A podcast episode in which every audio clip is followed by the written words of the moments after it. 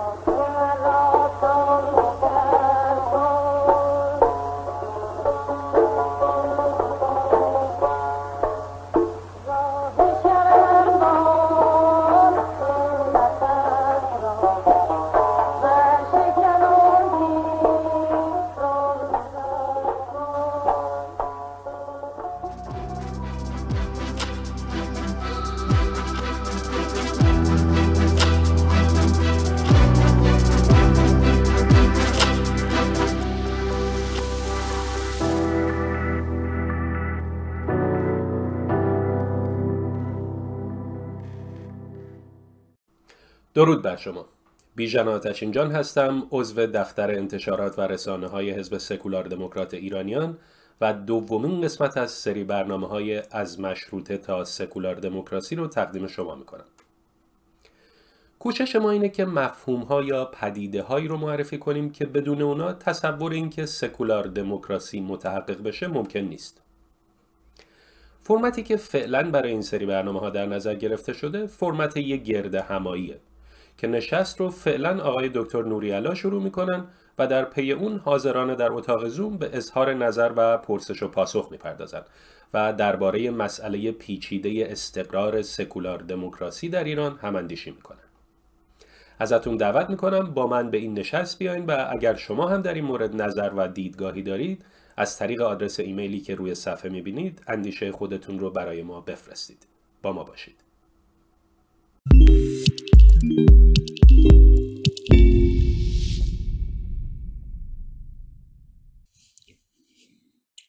خب دوستان سلام می‌کنم خدمتتون.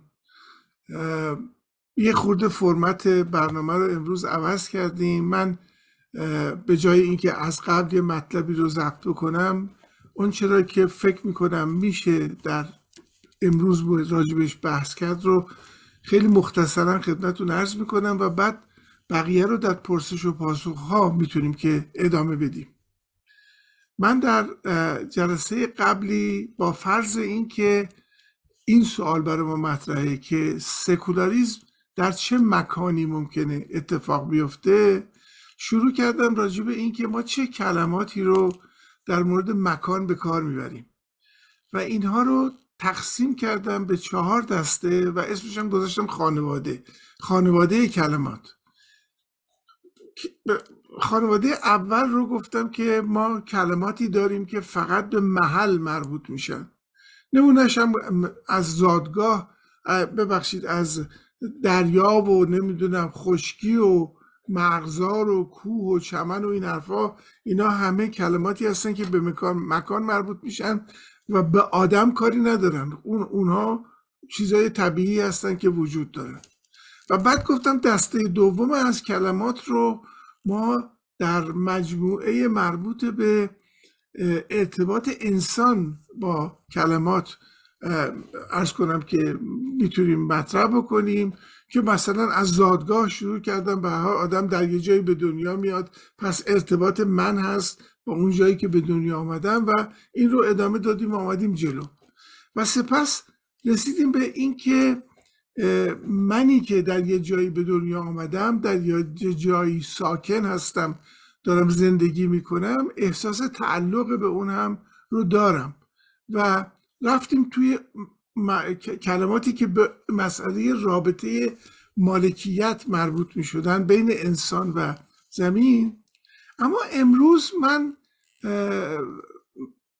دلم می‌خواد که راجع به یک کلمه ای صحبت بکنم که مستقیما برمیگرده به بحث ما راجع به سکولار دموکراسی و بحث ما رو از حوزه جغرافیا چون تمام اون حرفایی که جلسه پیش می‌زدیم کلماتی بودش که در حوزه جغرافیا مطرح بود این رو از اونجا برداریم و بگذاریمش روی یک مفهوم سیاسی چون به حال سکولار دموکراسی تا اونجایی که به ما و کار ما مربوط میشه به حزب ما مربوط میشه یک مفهوم سیاسیه. و این واژه مفهومی که امروز می‌خوام خدمتون عرض بکنم راجبش مطالبی رو بگم مربوط میشه به کلمه به نام کشور. اما قبل از اینکه وارد این بحث بشم می‌خوام بگم که آدم ممکنه که در طی تکامل و تحولاتی که تو زندگی خودش جامعه پیدا می‌کنه یه مفهوم تازه رو پیش بیاره. مثلا شما میگید که مدرنیزم. خب مدرنیزم کلمه ایه که نشون از این داره که یه مفهوم جدیدی رو انسان بهش رسیده کشف کرده براش نامی رو گذاشته و ارز کنم که بلافاصله نو بودن کلمه رو آدم درک می‌کنه. اما اگر من به یه مفهومی برسم که فکر کنم که چه اسمی روش می‌تونم بگذارم و به جای اینکه یه اسم جدیدی اختراع کنم بذارم روش برم بگردم که در گذشته چه کلمه وجود داشته اون کلمه رو بیارم با این معنی جدید مطرح بکنم این یک مقدار سرگردانی ایجاد می‌کنه برای شنونده ای که اطلاع نداشته باشه که من به یه مفهوم جدیدی رسیدم اما دارم از یک کلمه قدیمی استفاده می‌کنم. مثلا شما نگاه بکنید کلمه مرز همیشه در زبان زبانهای مختلف وجود, وجود داشته. اما در یه جایی این یه مفهوم سیاسی پیدا کرده. یعنی آدمان نشستن و با همدیگه صحبت کردن و به این نتیجه رسیدن که ما یه چیزی رو باید مفروض بکنیم به نام مرز و حالا چه کلمه روش بذاریم؟ یکی گفته مرز و بدون توجه به اینکه در گذشته این مرز چه مفهومی داشته آمده یه تعریف جدید رو بهش وصل کرده و اعمال کرده. این اتفاق در مورد کلماتی هم که در برنامه گذشته صحبت کردیم اتفاق افتاده به خصوص در مورد کلمه مرز. یعنی ما اگر که مراجعه بکنیم به ادبیات هر کشوری ما می‌بینیم کلمه مرز وجود داشته و اما هیچ شکل ثابتی نداشته. بیشتر هر کسی زورش می‌رسیده سعی می‌کرده مرزهای قلمرویی رو که متعلق به او هست زیادترش بکنه.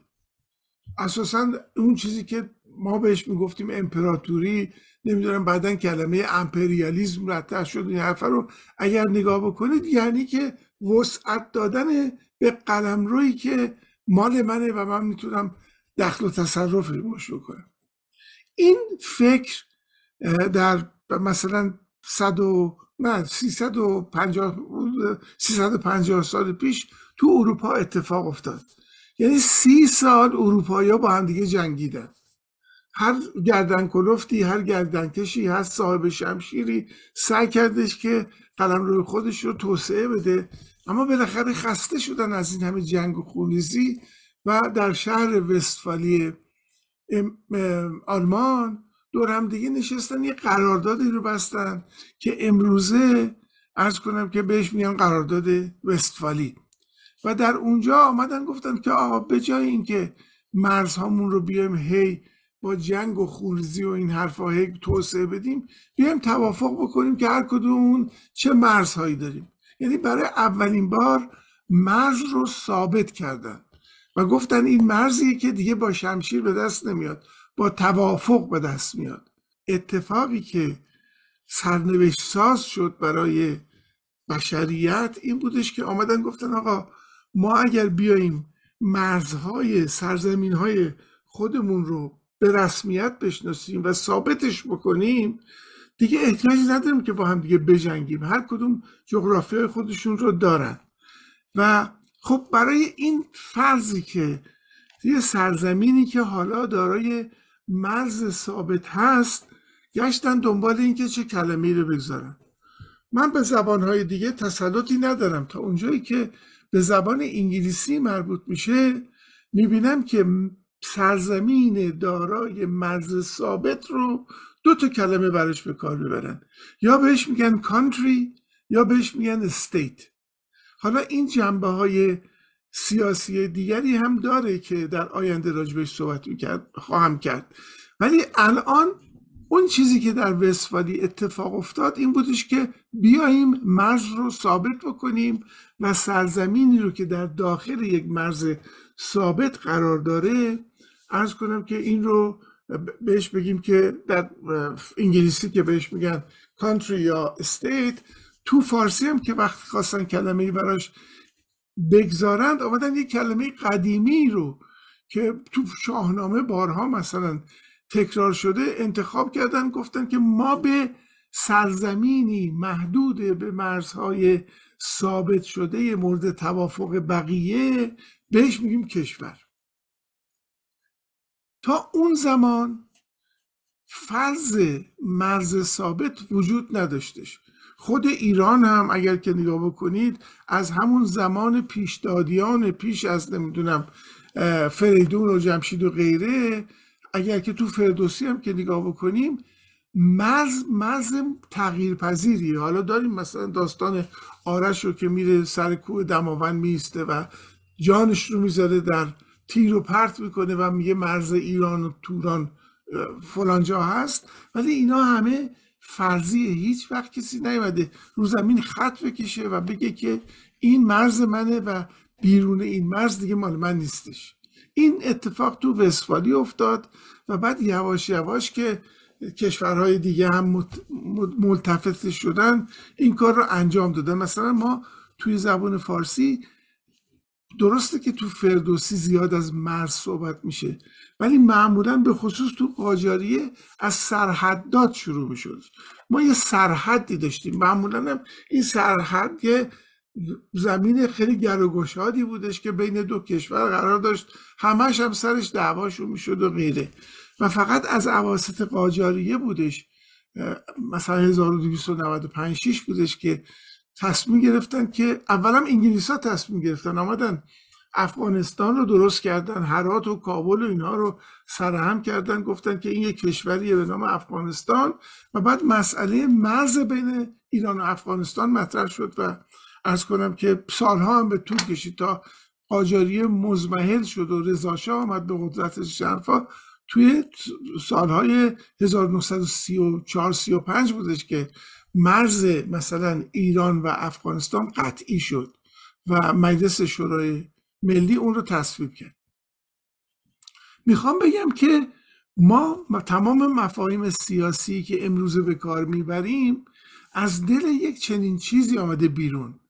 یعنی که سیاست جهانی بر این گذاشته شد که از تقاسم خودداری بکنیم از تجاوز خودداری بکنیم بیایم مرزهای سرزمین های همدیگر رو به رسمیت بشناسیم و کشورهای مختلف در داخل سرزمین هایی با مرزهای جدیدی ساخته شد. تمام عرض من بر حول این محور میگرده که تا قبل از وسفالی سرزمین دارای مرزهای مشخص نبود.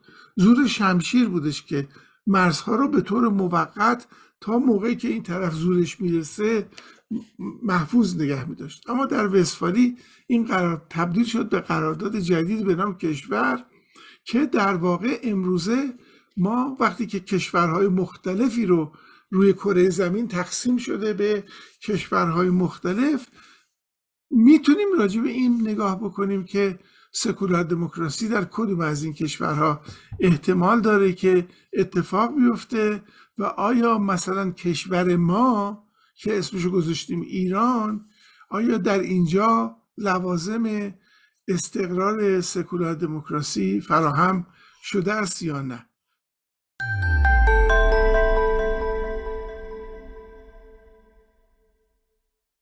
اونچه که من بعد از اینکه محتوای بحث امروز رو متوجه شدم به دنبالش بودم چند تا نکته بود که یه مقدار بیشتر برمیگرده به تاریخ ایران و کشور در مفهوم کشور در تاریخ ایران. و خیلی هم پیچیده نمی‌خوام بگم می‌خوام بکم ساده تر بگم و اون این که اشاره کنم به این که در واقع کشور زمانی مفهوم کشور در واقع در مفاهیم علمی تحقق پیدا می‌کنه که به تشکیلاتی گفته میشه که یک سازوکار حکومت درش رایج باشه. در واقع اونچه که ما در تمدن مثلا در بحث در مصر و چین باستان داشتیم بحث حکومت بود. بحث زد و خورد و جنگ و اینها بود. اما چیزی تحت عنوان سازوکار حکومت کردن وجود نداشت. در حقیقت اون سازوکار کشورمداری یا مدیریت سازوکار کشورداری یا مدیریت اداره یک کشور هست یک سرزمین یا یک در واقع اقلیم هستش که اون منطقه رو می‌تونه تبدیل یعنی اون منطقه رو میشه بهش مفهوم کشور بهش اطلاق کرد. که در تاریخ ایران اینطور که اسناد تاریخی میگه اینکه که کوروش کبیر در واقع کشور رو از لحاظ کشور رو تشکیل داد. اما اون داریوش بود که سازگار مدیریتی رو نظم و ترتیب داد. مثلا راهش راه شاهی درست کرد ارتش درست کرد پست درست کرد. یعنی سازوکا بیشتر از اون چیزی که ما بخوایم به حکومت برگردیم به نظر می‌رسه که اون سازوکار مدیریتی در یک سرزمین هستش که اون منطقه رو تبدیل می‌کنه به یک کشور.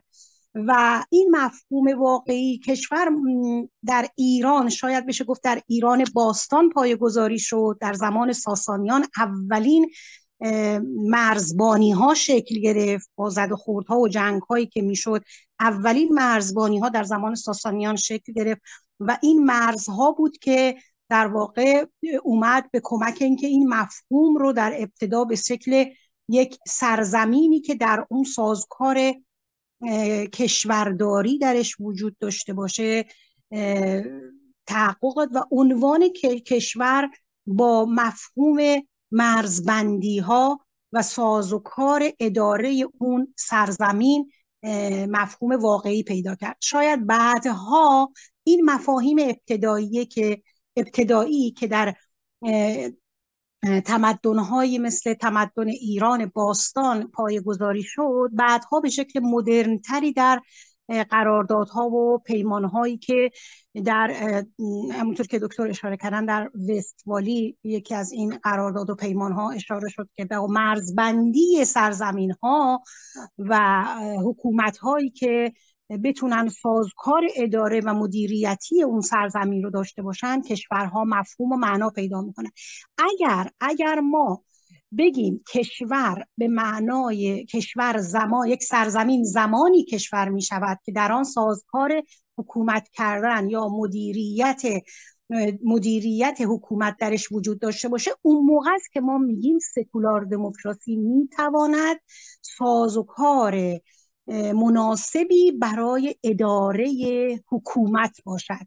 یعنی می شود حکومت باشه اما چون سازکار مدیریتی وجود نداره اون کشور به معنای واقعی علمی خودش تحقق کشور در اون مفهوم پیدا نکنه.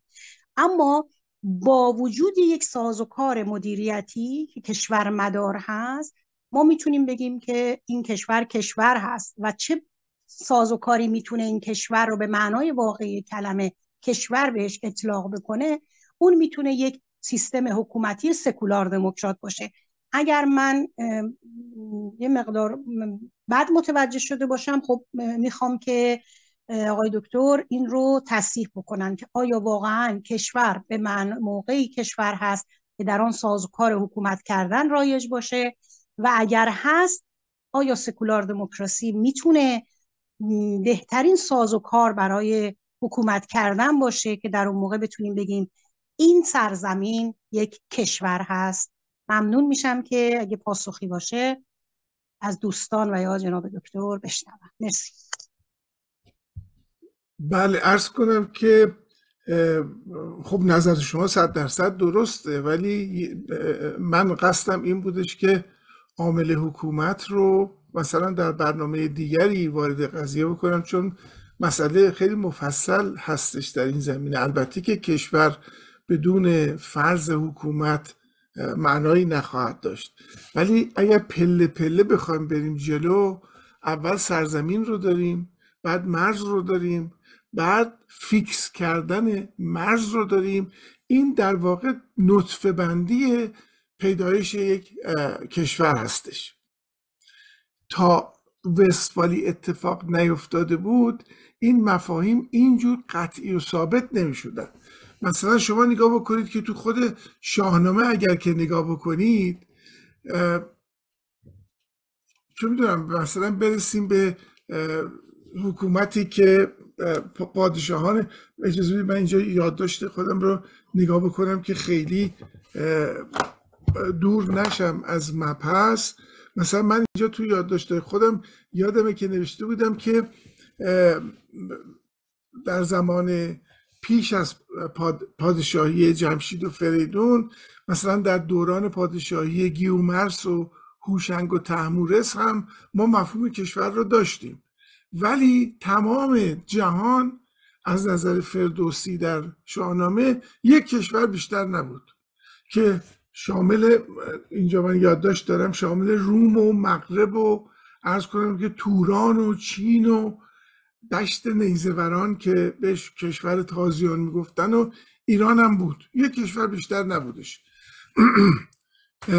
ولی وقتی که فریدون داشتش میمرد تو شاهنامه می‌گوید که مثلا هوشنگ وقتی که تو شاهنامه میگه که که بر هفت کشور منم پادشاه جهاندار پیروز و فرمان روا یه هفت کشور وجود داره که من پادشاه همشون هستم. یعنی شما می‌بینید که حاکمیت یکیه اما کشورها متعدد هستند برخلاف مفروضات امروز که حاکمیت و کشور با همدیگه ادغام میشن و مشخص میشن. و بعد البته فریدون مثلا قلم روی وسیع خودش رو تقسیم می‌کنه. رومو ارز کنم که مغرب رو به یکی میده ایران و سرزمین تازیان یا نیزوران رو میده به پسرش ایرج که در واقع تاریخ ما از اونجا آغاز میشه که ما یک کشوری پیدا می‌کنیم که ارز کنم که فرمان روایی داره و حاکمی داره. و حال من تصدیق می‌کنم و فکر می‌کنم که در برنامه های آینده خیلی بیشتر بتونیم به این مسئله بپردازیم.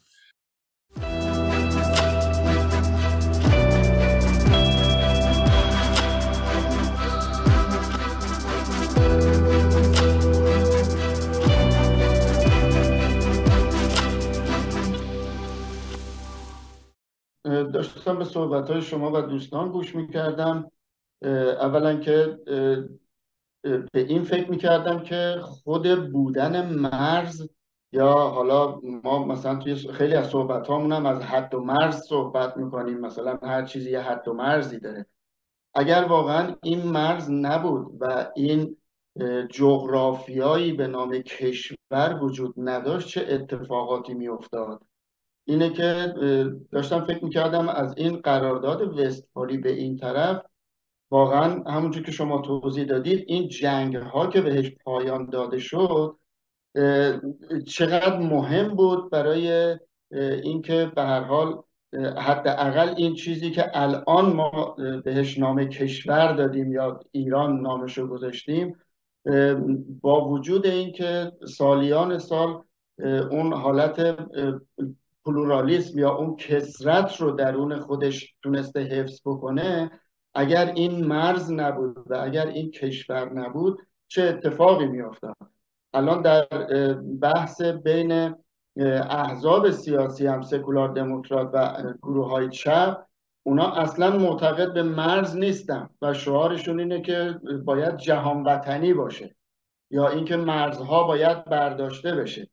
ولی از زمانی که مرز گذاشته شد و چیزی به نام کشور نامیده شد که یک ملت به اصطلاح یک ملتی درون اون مرز دارن زندگی می‌کنن به حال ما می‌بینیم همه این کشورها برای خودشون سرود ملی خودشون رو دارن پرچم ملی خودشون رو دارن و اون تاریخ و فرهنگ خاص خودشون رو دارن.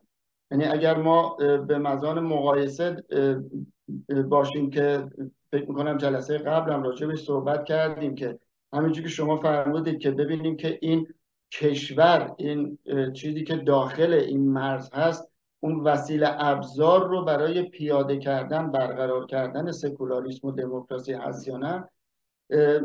وقتی نگاه می‌کنیم به ایران تفاوتش با کشورهای دیگه ای که ممکنه دارای تاریخ مجزایی باشن فرهنگ مجزایی باشن.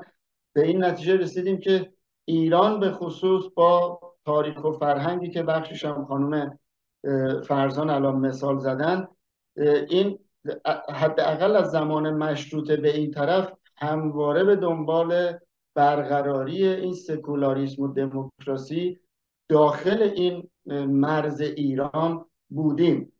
و با اون نکته ای که آقای سایی گفتن من یه مقدار مشکل دارم. البته شما توضیح دادید اینکه حد و مرز یک کشور یا جمعیت یک کشور اصلا نمی‌تونه به این ارتباط پیدا بکنه که میشه اونجا دموکراسی سکولاریسم رو بهتر برقرار کرد یا سختره من فکر می‌کنم این بازم به تاریخ ما آموزه های ما و همینجور که پیش میریم راجع به آموزش های سکولاریسم و دموکراسی داخل مرز خودمون.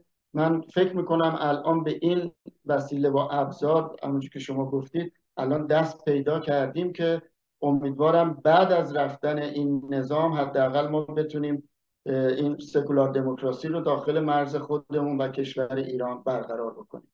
ممنونم جان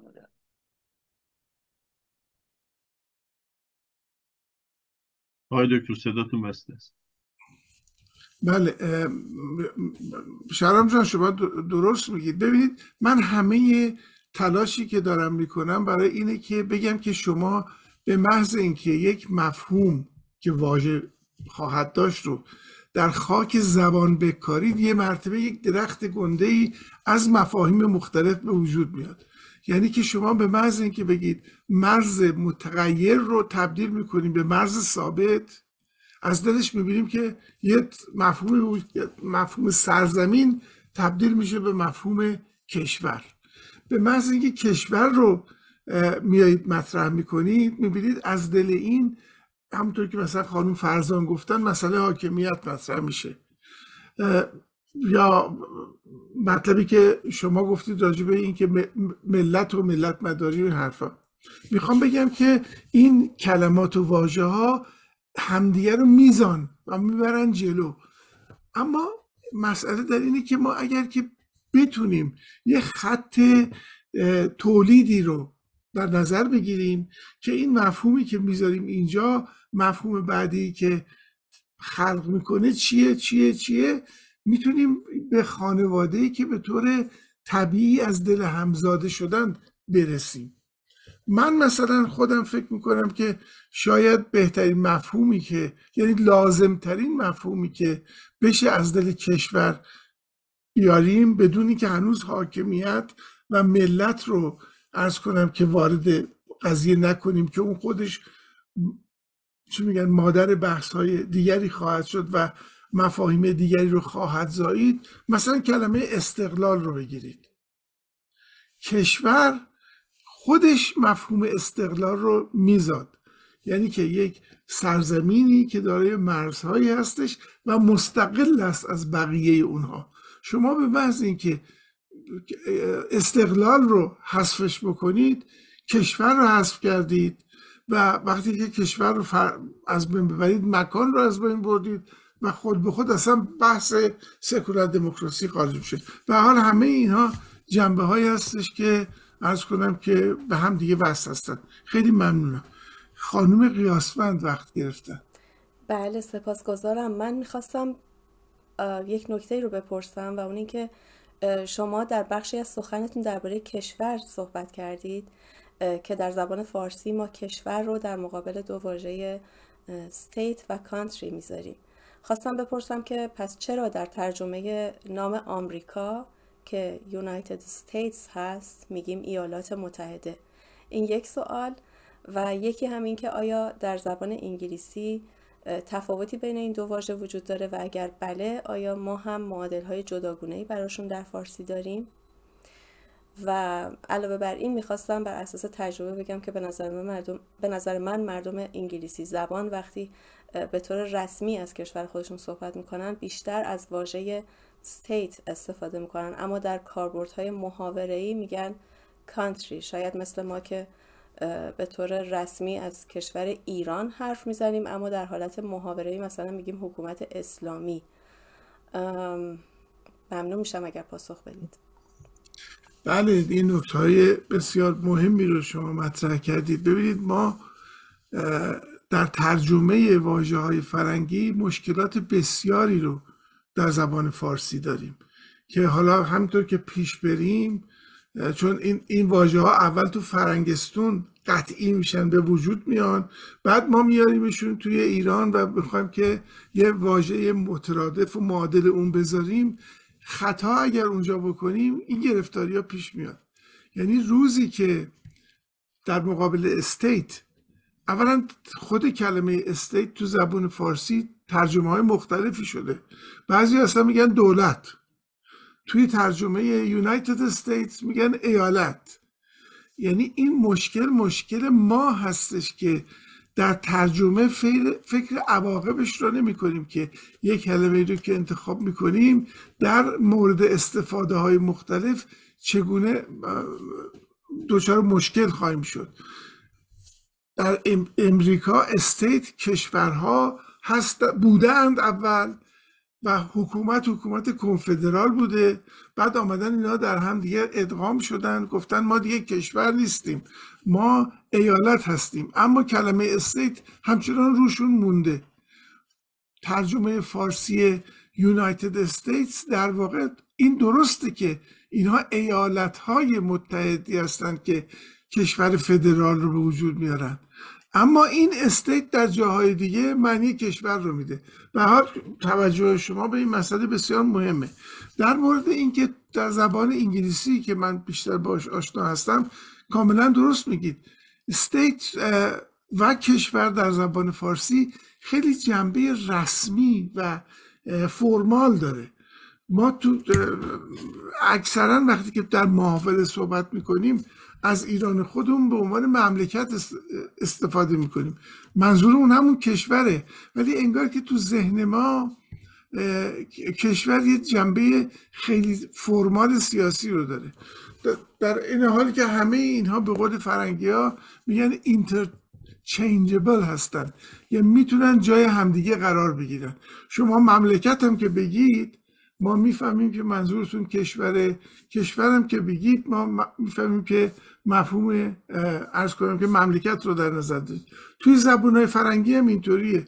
شما وقتی که استیت رو بگید در مفهوم سیاسی خودش state نمی‌دونم فرانسه رو داریم state امریکا رو داریم اما در محاوره می‌تونیم بگیم یه country حتی توی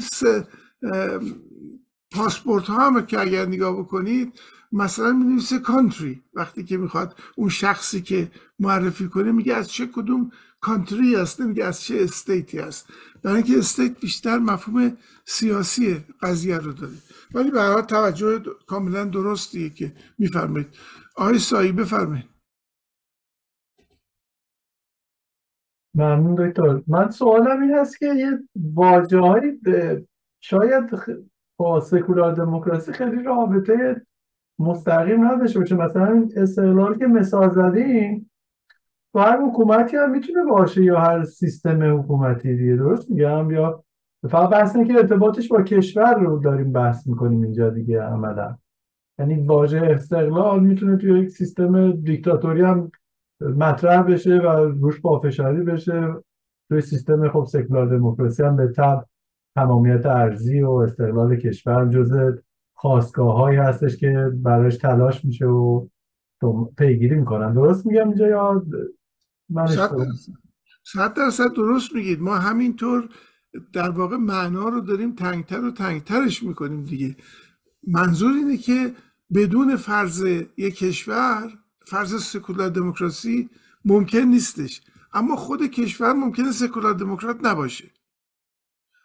ما بعد می‌رسیم به اینکه خب حالا چگونه کشوری هستش که می‌تونه سکولار دموکرات باشه. یعنی قضیه رو هی بسته تر و بسته تر می‌بریم جلو.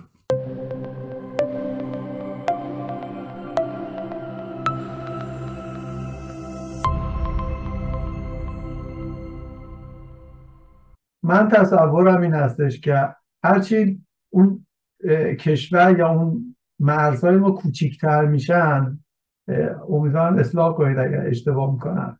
هرچی تعداد جمعیت کمتر میشه رسیدن به اون خواستگاه سکولار و دموکرات بودن راحت تر میشه.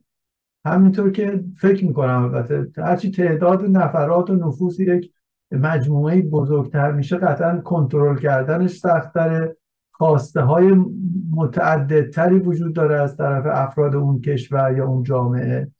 و اینها همه فکر می‌کنم نه که معزل باشه ولی حل کردن و رسیدن به یک راه حل جمعی که به قولی منافع اکثریت رو شامل بشه و در عین حال به اقلیت اون جامعه آسیب نزنه مشکل تر میشه به نظر من. بله البته من کاملا برعکسش رو می‌فهمم.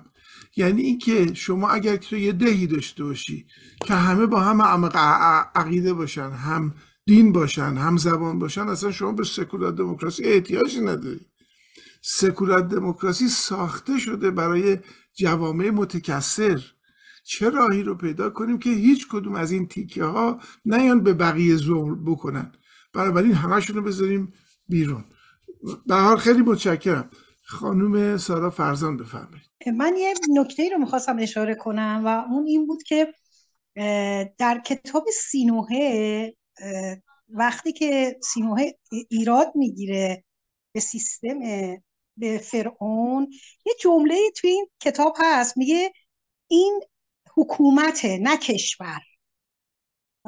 این سبک از حضور تو در این سرزمین یک حکومته که داره با خون و شمشیر و اینها نگهداری میشه. این کشور نیست که توش در واقع سازوکار یک مدیریت باشه برای مردم. این خیلی این جمله بود که همیشه این جمله توی ذهن من برمیگشت به جمهوری اسلامی. یعنی من همیشه فکر می‌کردم این یک حکومته. و نه یک کشور. چون هیچ سازوکار مشخص و دقیقی برای اینکه بتونه این کشور رو مدیریت بکنه برای رفاه مردمانش نیست. و بعدها که اومدیم تو بحث سکولار دموکراسی احساس کردم یکی از بهترین سازوکارها می‌تونه باشه. که بتونه همه مردم رو توی چتری همه مردم رو با همه تنوع توی چتر قرار بده. خواستم فقط این ارتباط در واقع متوالی رو بین این چند تا موضوع اشاره کرده باشم. مرسی. بله ارز کنم که توی داستان سینوه من نمی‌دونم کلمات فرنگی که به کار رفته چیه چون این ترجمه است به, زبان فارسی. حالا اونجا گفته حکومت و کشور. من این تقابل رو زیاد درکش نمی کنم ما اگر که در جلسات آینده برسیم به مفاهیمی مثل تجاوز مثل اشغال اون وقت می‌تونیم بفهمیم که در یک کشوری ممکنه یه حکومتی حاکم باشه که مال اون کشور نباشه. چه شرایطی موجب می شود که یک حکومتی در یک کشوری متعلق به اون کشور نباشه؟ اینا همه مورد بحثه. و به خصوص وقتی که مثلا من خیلی این اصطلاح رو به کار می‌گیرم میگم حکومت اشغالگر اسلامی. کلمه اشغال رو به کارش می‌برم در حالی که کلمه اشغال به معنی اینه که یک کسی از بیرون مرزها آمده است و یک کشوری رو اشغال کرده و داره فرمان فرمایی می‌کنه در اون کشور. اما مواقعی وجود داره که همون کسی که از دل اون ملت برخواسته و حکومت رو در دست گرفته برای اینکه حکومتش مورد توافق مردم نیست اونم داره اشغال می‌کنه. اما چی رو داره اشغال می‌کنه؟ اون مسئله که وقتی که برسیم به بقیه مسائل مربوط به کشورداری و مسئله سیاست در کشور می‌تونیم بهش بپردازیم. ارز کنم که خب اگر که آقای ادمین می‌خواد صحبت کنه. ببخشید آقای دکتر. الان با این صحبتی که فرمودید در رابطه با اسلام که بحث امت اسلامی رو مطرح می‌کنن و هیچ مرزی برای خودشون قائل نیستن می‌خواستم بدونم به چه صورتی هستش. ببینید آخه ما در مورد اسلام این گرفتاری رو داریم که شما نگاه بکنید الان از استرالیا نیوزن گرفت نیوزیلند گرفته تا اروپا تا امریکا ما مسیحیت داریم. امت مسیحی داریم دیگه.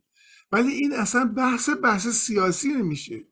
یا بحثی راجع به فرهنگ ها اسلام اومده این رو وقتی که اسلام سیاسی میشه گرفتاری در این طور ایجاد میشه که خب اونا میگن که هر کی مسلمانه در هر جای دنیا جز امت اسلامیه.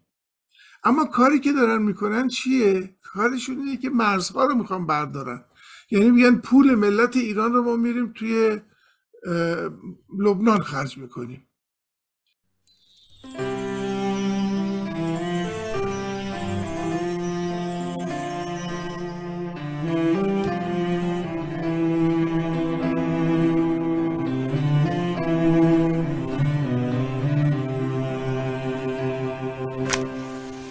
نمیشه قصه ما رو یه لحظه تنها بذاره. نمیشه این قافله ما رو تو خواب جا بذاره. ما رو تو خواب جا بذاره.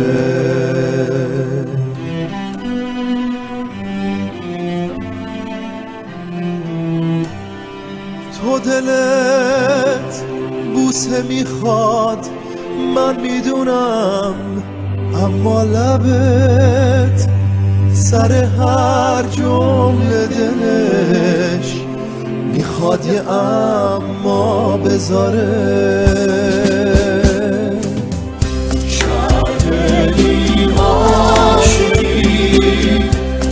ننشیند و خم که بهر عشق بالای تو. نگردد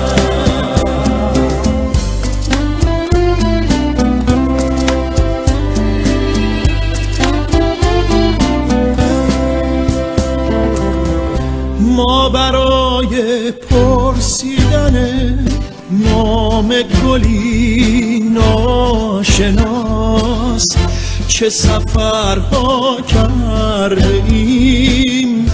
چه سفرها کرده ایم ما برای بوسیدن خاک سر قله ها چه خطرها کرده ایم چه خطرها کرده ایم ما برای جاودانه این عشق